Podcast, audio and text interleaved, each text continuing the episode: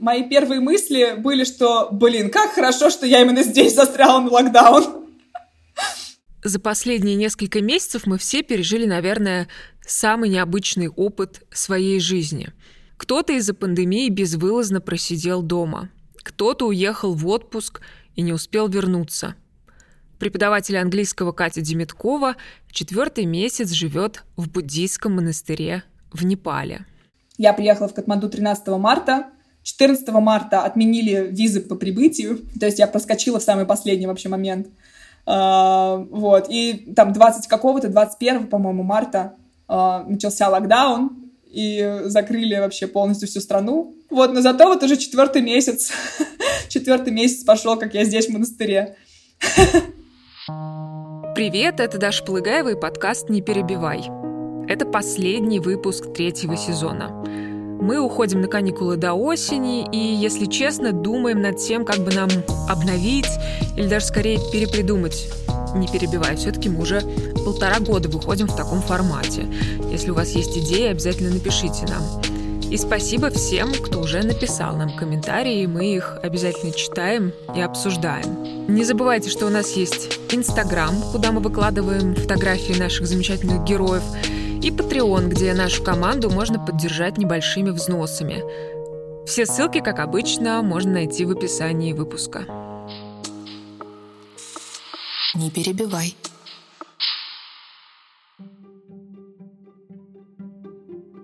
На самом деле, Катины приключения начались не весной этого года, а гораздо раньше. Ой, чем-то я только не занималась в Москве до всех своих путешествий. И на самом деле у меня вся жизнь такая из путешествия в путешествие. Журналист-международник и выпускница МГИМО, Катя работала в нескольких московских редакциях, затем в агентстве путешествий, но поняла, что работа в офисе – это все-таки не для нее. И в две тысячи восемнадцатом году Катя впервые оказалась в монастыре в Индии. Два года назад, в две тысячи восемнадцатом году, я как раз ушла из агентства, и был у меня такой период, когда я не знала, чем мне дальше заниматься, и получилось так, что я увидела сообщение, что требуются волонтеры в монастырь в Индии, чтобы учить детишек английскому, что семестр начинается через две недели, и что никакого преподавателя нет, а вакансия эта волонтерская, если не будет преподавателя, не будет и английского. Вот, и меня связали с Кхенпо этого монастыря. Кхенпо — это главный, кто заведует всеми процессами в монастыре. Он не очень хорошо говорил по-английски, но он переправил меня на, на предыдущего еще волонтера, Вову, который тоже был из России, вот, который там до этого полгода преподавал. Он мне все рассказал, и уже через две недели я была в Дели, и оттуда из Дели мы полетели в Дхарамсалу, это на севере, ближе уже к Гималаям, и вот там был этот монастырь. Преподавать английский Катя полетела с подругой Софой. Кто и как их будет встречать в аэропорту маленького города Дхарсалама, они не знали. В монастырь девушки лишь передали номер своего рейса.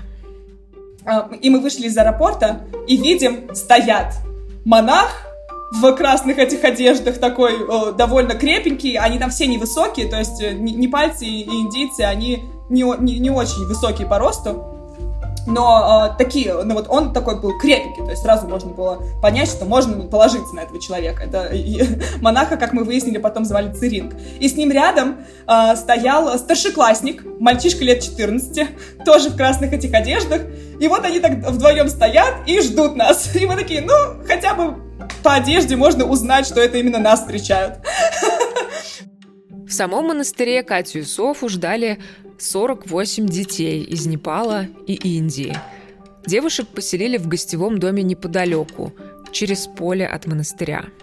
Вот, это было наше такое первое впечатление, первое знакомство, как мы идем вдоль этого поля, даже не вдоль, а через это поле, мы идем через это поле, и впереди нас дети по двое несут наши чемоданы, и мы такие за ними плетемся, девочки из России. Сначала дети, конечно, стеснялись русских учительниц. Да и как не стесняться двух русоволосых красоток, не похожих ни на кого, кого обычно можно встретить в буддийском монастыре или в крохотной гималайской деревне. И, конечно, очень смешно было, как они сначала и засмущались одновременно, и видно было, что они интересуются, да, что им любопытно, кто-то такие приехали, вот, и, конечно, первые дни мы очень старались детей сильно не смущать, потому что видно было, что они как бы смущаются, что на уроках там ты спрашиваешь у них, как тебя зовут, а он так закрывается своими робами, вот, и что-то там мяблет себя, ты такой, как-как, приближаешься к нему ухом, вот, а он от тебя отпрянывает, вот, и поэтому мы первые несколько дней вообще не переодевались, мы как приехали в спортивных костюмах, так мы решили первые три дня ходить в этих же спортивных костюмах, чтобы просто местная живность к нам попривыкла.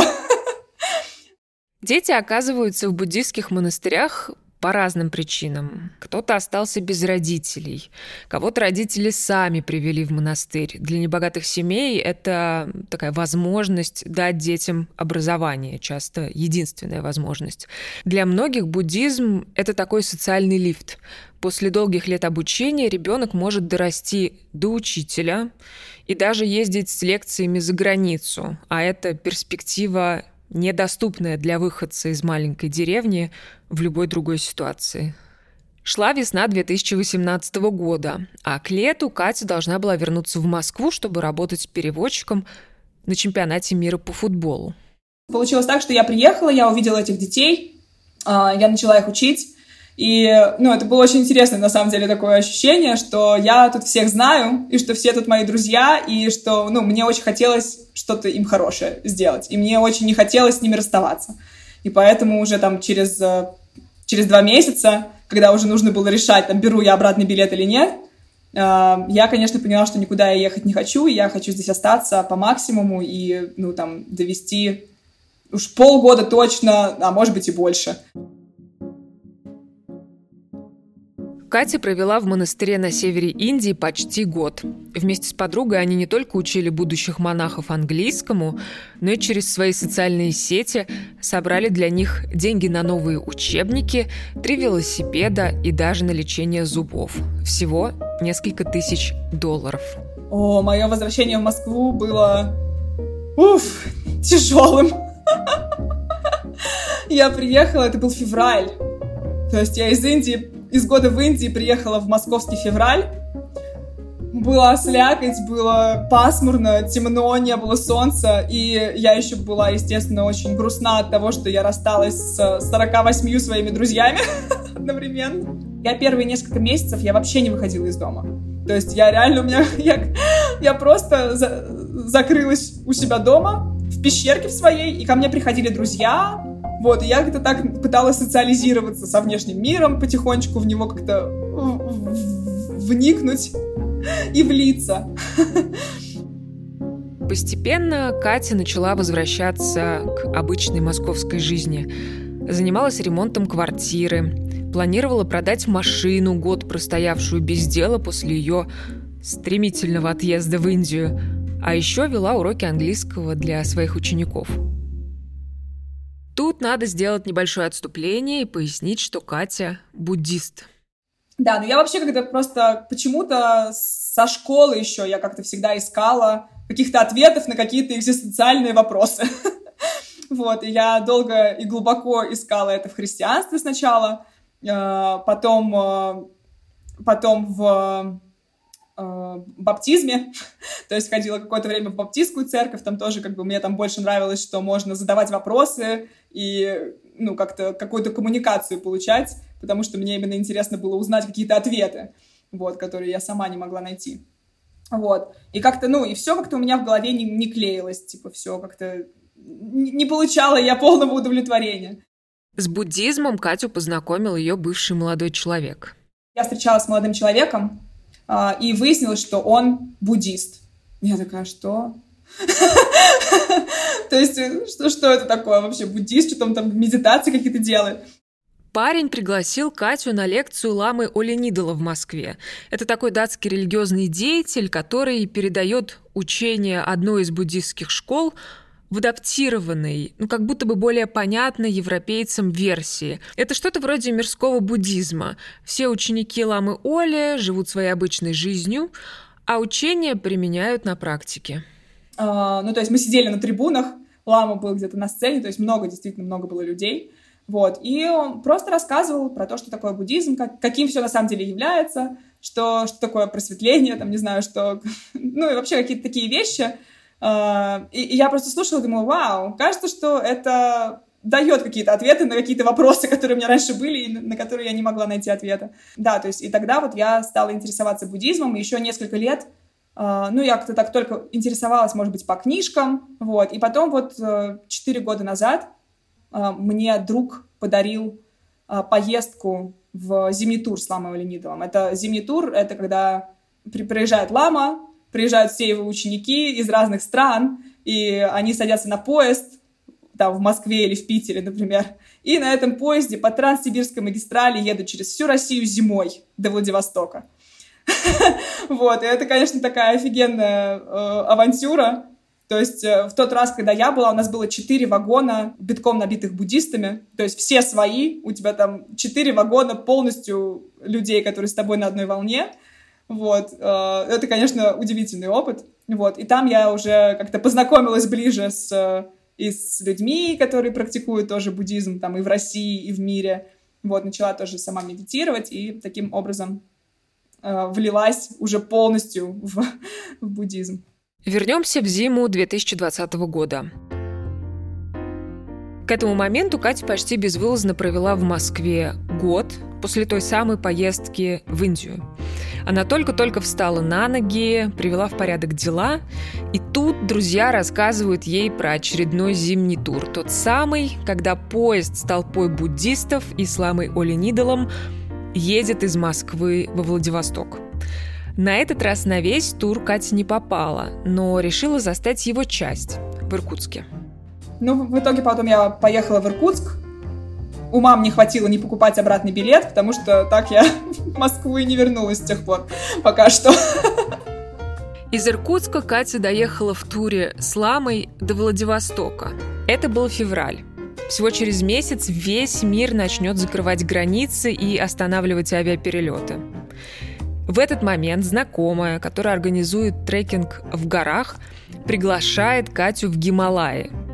Зимний тур с Ламой как раз заканчивался, а трекинг, о котором Катя давно мечтала, начинался в Непале через месяц, в апреле. Да, остался этот месяц, март. Я думаю, что с ним делать? Ну, то есть у меня бюджет еще довольно ограниченный по деньгам. То есть это, я собиралась там деньги копить на ремонт и, на, и там машину продавать для этого. Вот. И вообще только-только начала там как-то становиться на ноги финансово. Вот. И тут как бы столько разных потрясений. И одна поездка, и другая сразу, и третья. Катя посчитала, что возвращаться в Москву из Владивостока, а затем из Москвы лететь в Катманду, особого смысла не имеет. И она решила сразу отправиться в Непал. В Катманду она нашла буддийский монастырь и через знакомых из Индии договорилась остановиться там на время до начала трекинга. Да, и потом вот я в итоге приехала, и я думала, что я вот приеду в Катманду. Две недели у меня, получается, оставалось до моей поездки, э, до моего похода в горы, что две недели эти я проведу в монастыре. Ну, там познакомлюсь просто с людьми, познакомлюсь с детьми немножко. Закуплюсь э, экипировкой горной. Куплю трекинговые ботинки, все вот это вот. Ну вот, да, и потом получилось так, что, конечно, на следующий день после того, как я приехала в Катманду, я приехала в Катманду тринадцатого марта, четырнадцатого марта отменили визы по прибытию, то есть я проскочила в самый последний вообще момент, а, вот, и там двадцатого какого-то, двадцать первого, по-моему, марта а, начался локдаун, отменили все, естественно, пропуски на трекинге, и закрыли вообще полностью всю страну. Вот. И, естественно, никакого трекинга в горах у меня пока что не состоялось. Вот. Но зато вот уже четвертый месяц. Четвертый месяц пошел, как я здесь в монастыре. Когда страна закрылась, Кхенпо, это настоятель монастыря, ну, конечно, разрешил Кате остаться. Вместе с ней в локдауне оказались сто двадцать детей от пяти до шестнадцати лет, примерно двадцать пять монахов, две монахини из Польши и Тибета и еще один случайно оказавшийся в Катманду волонтер Феда из Гватемалы. Кате и Феде пришлись очень кстати. Раньше преподавать английский детям приходили учителя, живущие в Катманду, но с момента всеобщей изоляции ездить в монастырь из города они не могут. Здесь очень много детей, и они просто, реально, столько детей, я даже никогда, мне кажется, не видела. Ну, когда только... В одном месте. Да, в одном месте. То есть они реально мельтешат, их невозможно, поначалу особенно, вообще невозможно запомнить, кто есть кто. My name is Субангуруп. Субангуруп. Норуп. Супан Норуп. Норуп. Норуп. С детьми Катя постепенно нашла общий язык. В отличие от ребят из отдаленного монастыря на севере Индии, они здесь чуть чаще видят иностранцев. Монастырь находится в черте Катманду, и в мирные времена сюда заезжают туристы. Почти целыми днями дети занимаются учебой, но, правда, привычных для нас предметов вроде биологии, математики, географии в их расписании нет. Здесь они получают довольно специализированное образование, изучают языки и религиозные тексты.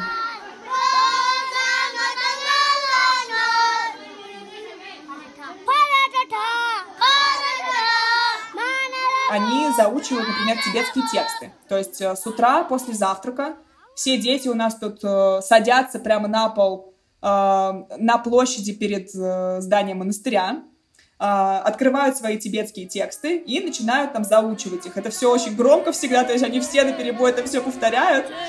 Между ними ходят монахи, поправляют их.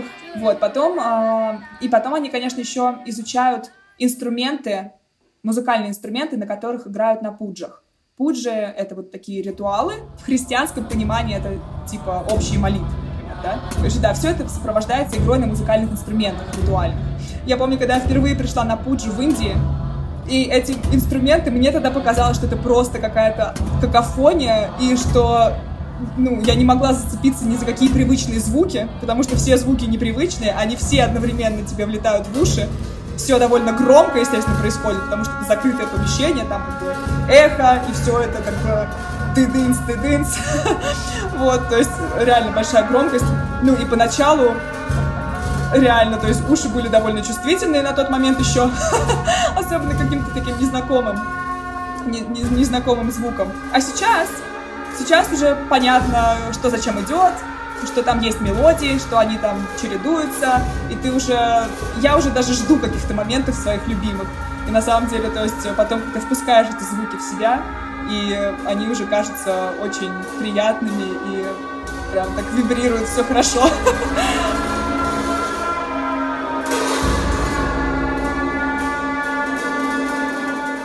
Помимо обучения английскому, Катя старается рассказывать детям что-нибудь интересное о мире. Иногда новые знания шокируют будущих непальских монахов. Недавно тоже было забавно, когда, не помню почему, ну, короче, да, зашел разговор про часовые пояса.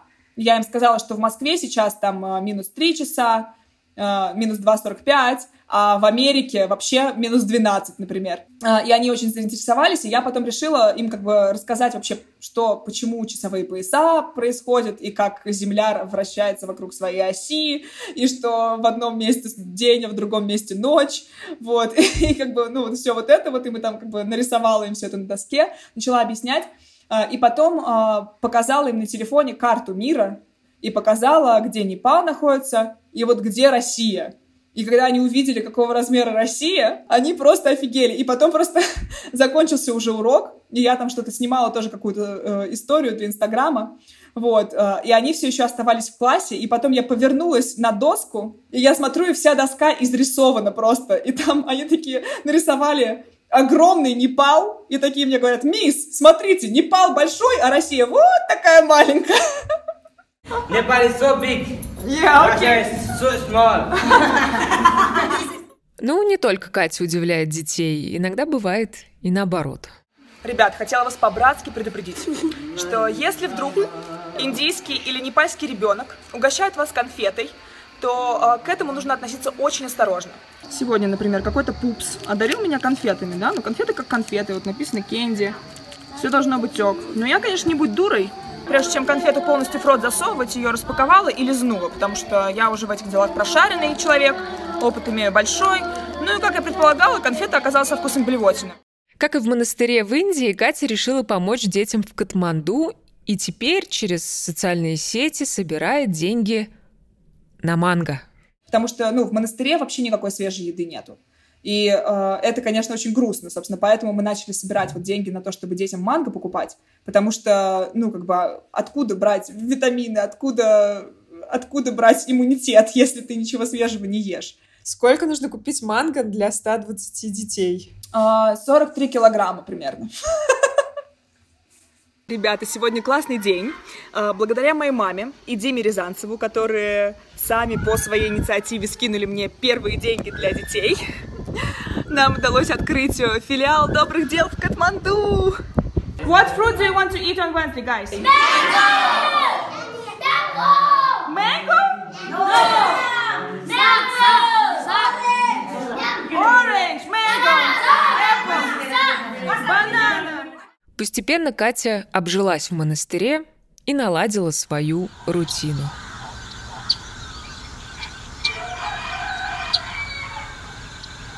Я просыпаюсь довольно рано, максимум в шесть часов. Если не было дождя, то я иду на крышу монастыря, сажусь там и медитирую два часа до завтрака. Вот. Потом у нас, да, потом в семь тридцать или в восемь я иду на завтрак. После этого дети начинают учить тибетские тексты свои по всему монастырю. Вот. У нас, как бы, у меня в это время э, свободное время, то есть в это время я либо э, гуляю вокруг ступы, читаю какую-нибудь книжку, слушаю какую-нибудь аудиокнигу, либо разговариваю с кем-нибудь по телефону. А потом э, начинаются уроки. Уроки, которые до обеда ведет, собственно, мой друг из Гватемалы, которого зовут Феда. То есть в это время у меня тоже, как бы, свободное время, можно его чем-то занять. Вот. А после обеда э, у меня уроки. То есть э, потом у нас, да, в двенадцать часов обед. И дальше у меня два урока в монастыре. Вот, после этого у нас чай.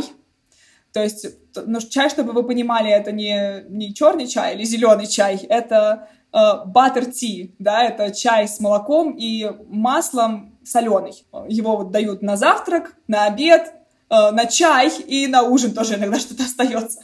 Вот, поэтому чай тут можно здесь пить просто целый день. Да, это чай, ну, на молоке, там немножко черного чая, молоко, масло и соль. Вот, так, такой вот рецепт. После чая у детей начинаются м- музыкальные уроки вот эти вот. То есть они там тоже поднимаются на крышу и начинают дудеть в свои дуделки. Вот, у меня, ну, после чая и до ужина у меня это время, когда я отсюда тоже веду уроки онлайн. То есть это какое-то такое мое рабочее время часто бывает. После этого ужин. После ужина у нас на кухне здесь организуется полевой госпиталь, и все дети приходят там со своими ранениями, болячками, бородавками, кашлем и всякими штуками, вот, чтобы мы им дали каких-то лекарств. Да, потом в девять часов у, у, у детей отбой.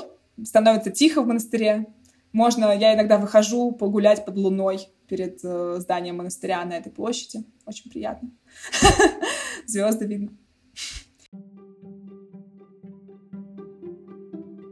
Катя и волонтер Феда заняли в монастыре целый этаж. У них даже появилась отдельная комната для сушки белья.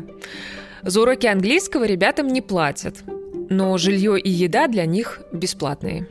Во-первых, у нас есть базовая еда, это монастырская еда. Это рис плюс картошка, которая считается здесь овощем, поэтому это как бы рис с овощным рагу.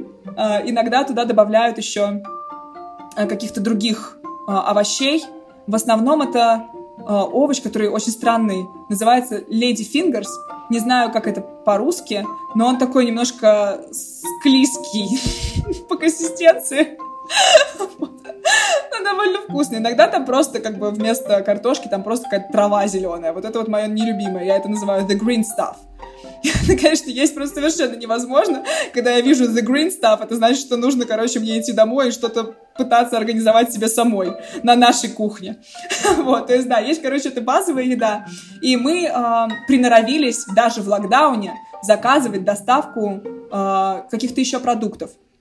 Здесь это не так, конечно, просто сделать, как в большом городе. Вот. Но мы нашли несколько магазинов, которые торгуют э, органическими всякими штуками, типа фруктами, овощами, медом. Вот. И у нас есть такой какой-то рацион, который мы периодически заказываем. То есть мы заказываем здесь коровий сыр, э, яйца, э, мед, иногда даже хлеб, ну и можно какие-то овощи заказать. Например, там помидоры, редиску, какой-нибудь лук. Да, еще иногда мы заказываем банки тунца. И это тоже наш такой э, источник белка. То есть яйца и банки тунца. А, еще мы здесь э, нашли замороженные момо. Момо — это как пельмени, только вот такие местные, тибетские пельмени, короче. Знакомая из Катманду, которой во время локдауна удалось получить пропуск на выезд в город на машине, привезла ребятам небольшую плитку и сковородку. И их рацион стал более разнообразным.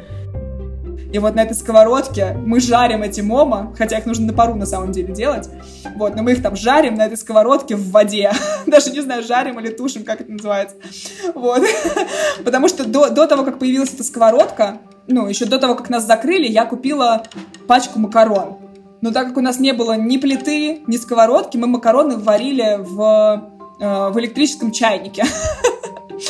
Вот. И, ну, конечно, момо в электрическом чайнике было бы уже сложно. Про остальные блага цивилизации, например, косметику, Катя уже не вспоминает. Ну, правда, сейчас ей очень не хватает спрея от комаров. И вот последние две ночи я очень плохо сплю, потому что я сплю с комарами и пытаюсь с ними как-то договориться, чтобы они меня не кусали или, ну, укусили хотя бы один раз и потом не трогали. Ну, просто, ну, как бы, да, мы буддисты, не, не бьем комаров, если что. А еще с собой в монастыре у нее оказался довольно своеобразный набор одежды. Да, я же собиралась, я же собирала свой чемодан, чтобы ехать в зимний тур по Сибири и Дальнему Востоку в феврале. Поэтому, да, у меня с собой шерстяной комбинезон, термобелье горное из мериноса, из шерсти мериноса, самое, типа, теплое и клевое. Там шерстяные носки, свитер, шарф, зимние ботинки на меху. Потом очень хорошо, что я все-таки взяла с собой, чтобы в поезде ходить, лосины, в которых, собственно, я теперь хожу здесь не снимая. И вот, честно говоря, у меня здесь на коленке дырочка образовалась, что меня очень пугает, потому что... Потому что что я буду делать? Что я буду делать, когда эта дырочка превратится во что-то неприличное? Потом у меня есть пижама, ну, которая, на самом деле, она не выглядит как пижама, поэтому я ее просто ношу как, типа, костюм такой удобный очень. Вот, но только в дождливые дни теперь можно. То есть раньше еще можно было носить всякие такие полутеплые вещи, а сейчас уже стало жарко, поэтому их невозможно носить. И вот, ну, у меня, наверное, пять футболок еще с собой. Еще у меня были свои с собой шлепки, которые я тоже взяла с собой. Шлепки и купальник я взяла с собой, чтобы в Байкале купаться. Вот. И, собственно, шлепки очень мне верой и правдой служили, пока не порвались. Когда они порвались, я плакала. Потом хорошо, что вот эта девчонка Магда из Катманду, она вместе со сковородкой привезла мне еще шлепки новые, чтобы я смогла... Потому что иначе в зимних ботинках и босиком был бы у меня такой выбор. У меня реально много чего уже закончилось здесь. Короче, да, просто, ну, как-то так в такой ситуации начинаешь осознавать, что вообще, на самом деле, как бы много из вещей, которыми ты пользуешься, они, на самом деле, не так-то уж сильно и нужны. Ну, конечно, приятно, когда у тебя есть нирваные носки, что сейчас для меня как бы роскоши такого у меня уже нет. Но, с другой стороны, как бы, ну, вот можно в шлепках ходить без носков, например. Или вот, например, не, перестать пользоваться кремом. В Непале до сих пор закрыты границы и действуют довольно жесткие ограничения. Только недавно страна начала первую фазу выхода из локдауна. Два дня назад впервые э, мы выехали из монастыря. И это, конечно, было вау. То есть это вау. Я три месяца вообще не выходила никуда. И это такое было ощущение, как будто я вот думала, что мир — это монастырь, а оказалось, что мир — это больше, чем монастырь. И я, конечно, я понимаю, ну, логически я понимаю, что мир большой, что есть другие страны и другие города, но когда мы просто поехали на такси, у меня реально взорвало голову. Я просто подумала: вау, ничего себе! Вот это да, вот это да. Когда Непал все-таки откроет границы и Катя сможет улететь, пока непонятно. Настоятель монастыря по-буддистски спокойно дает свой прогноз. А Катя, кажется, по-буддистски спокойно его принимает. Каждые две недели, когда должны были быть какие-то новые новости, свежие новости по поводу локдауна, я встречала, ну, приходила на завтрак с утра, и на завтраке обычно, если прийти вовремя на завтрак, то ты как раз попадаешь в тибетскую тусовку, то есть там Кхенпо, и еще вот один из монахов, который, кстати, с которым мы работали в Индии, ну, и я обычно спрашиваю, ну и что, какие новости у нас по поводу локдауна? И Кхенпо всегда такой смотрит на меня, и смеется, и говорит «one year», типа «один год», типа «будешь сидеть здесь один год».